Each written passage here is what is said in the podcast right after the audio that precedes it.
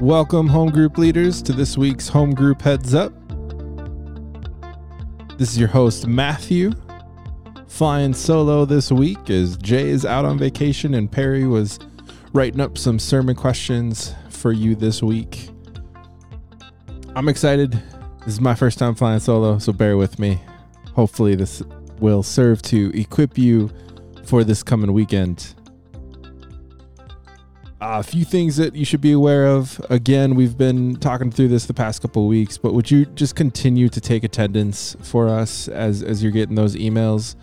If you're getting problems with that of of uh, coming at the wrong time or you're missing people from your group, would you just reach out to us, let us know, or or if you're not getting those emails, uh, it's it's important too because we want to track where people are at and if people are still continuing to plug in or uh, what's going on with them, and so that just helps us on our side to be able to to have a pastoral touch for those that are um, falling off. Um, also, Easter is coming up in uh, two week two weekends. Uh, this Sunday is Palm Sunday. If you were like me when I found that out yesterday, I was like, "What?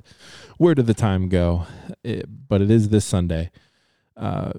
Few things you should know. Um, most of this, all of this, will be on the website. There are a few differences happening between the campuses, so make sure you read carefully and find whichever campus you attend and what the plan is there. We will be doing an egg hunt. It's a take home egg hunt experience that uh, we would love to support our communities with. And so uh, let your group know about that. They can pick up the Easter egg hunt bags uh, at all three of our campuses, I believe during the during the week and on uh, Palm Sunday as well. Uh, this weekend we are changing the plan a little bit from our battle ready series for obvious reasons. Uh, what happened with King Soopers it has rocked many in our community, and we wanted to take time to address that and so this weekend, instead of uh, pastors rotating, uh, each pastor is going to be back at their home church. So John's back in Boulder, Thomas will be in Erie, and, and Zach will be back in Thornton. And for this weekend, the Sunday service uh, online version will be Tom. He'll be having a special message just for this Sunday. Uh, if you want to hear Zach's bitterness sermon that will also be posted. It will just be posted to the Battle Ready site. Uh, you can find that in our message archives. So if you're he Zach will be there as well if you haven't gotten his bitterness uh, sermon yet. But for this Sunday, few changes happening. With that, we have put out a some sermon questions for Tom's sermon that uh, are a little different style than normal. They're a little bit uh, more uh, geared towards helping everyone process and express their uh, thoughts and feelings in, in, a safe environment.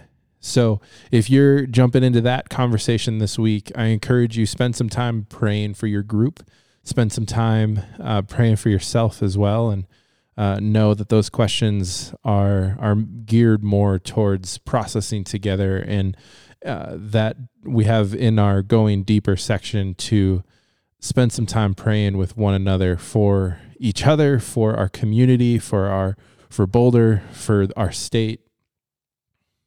Uh, we need to bathe this time in prayer for a lot of people for the purpose of our time together with this podcast, we're going to jump into talking through Zach's sermon of bitterness to help equip you for that conversation. If your group circles back to that, or if you're jumping into that this week, uh, we want to help equip you for that conversation as well.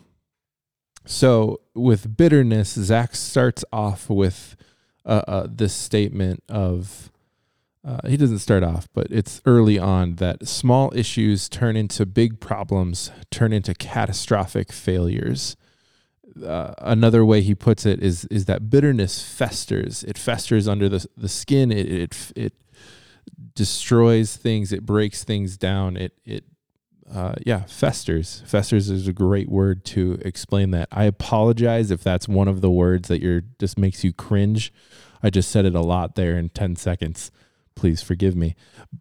But yeah, that's the point of of bitterness is it, it corrupts what's going on and and so Zach breaks it down into kind of three different sections of of what is bitterness, talks about where we find it, and then ends it with how do we break it down?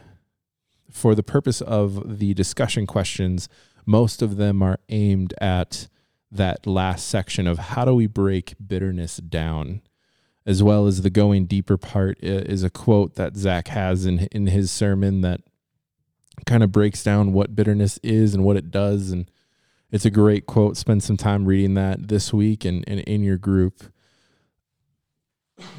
Excuse me but yeah, so most of the questions are aimed at that last section of of uh, how do we break it down, with them ranging from his main passage in in Second Corinthians to some other passages that he doesn't necessarily talk about, like uh, Matthew eighteen and and the parable of the unmerciful servant. That's the one where the servant is forgiven by the master uh, uh, this huge debt that would have destroyed him financially and, and would have put him into prison until he could pay it off.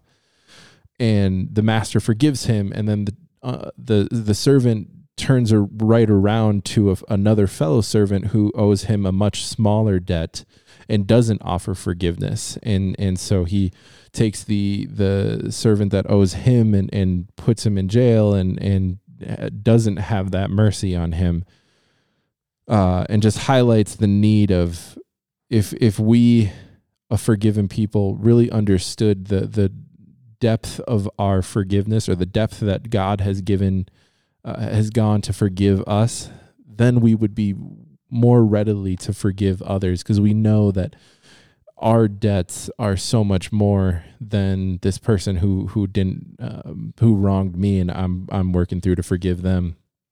Uh, another one that could be a, a, sweet time to talk through just a bunch of different areas of scripture is the the sixth question talking through uh, what what is satan trying to accomplish with bitterness and how do we defend against it?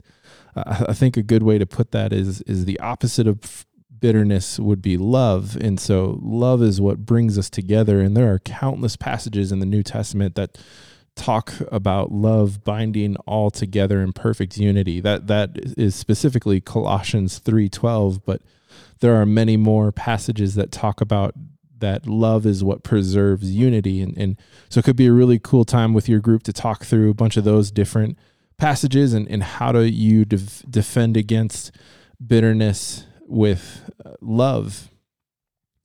Uh, and then it kind of takes the turn towards the application part and um, there's some vulnerable questions there of of thinking through your own bitterness. Have, is there places where you need to forgive people? Is there places where you have wronged people and, and, and it's your inaction might be causing bitterness by not going and, and asking for forgiveness? And so, uh, encourage your group to be vulnerable. If people are vulnerable, uh, of course, extend a ton of grace and and help them process that and, and maybe encourage each other to take steps towards forgiveness and take steps towards uh, reconciliation. And Zach kind of addresses this, and, and it's one of the questions that we address as well of what does forgiveness actually look at look like and what is it not? Forgiveness isn't necessarily something that you build trust right back away and it's not necessarily immediate that oh all of a sudden we forgive one another okay we're all we're going to go uh, frolic through the, the lilies. That's not necessarily what forgiveness is, uh, but take some time to talk through how do you how can you move towards forgiveness to so that bitterness doesn't take hold in your life. And then yeah, spend some time praying with one another, uh, especially for again what happened this past week.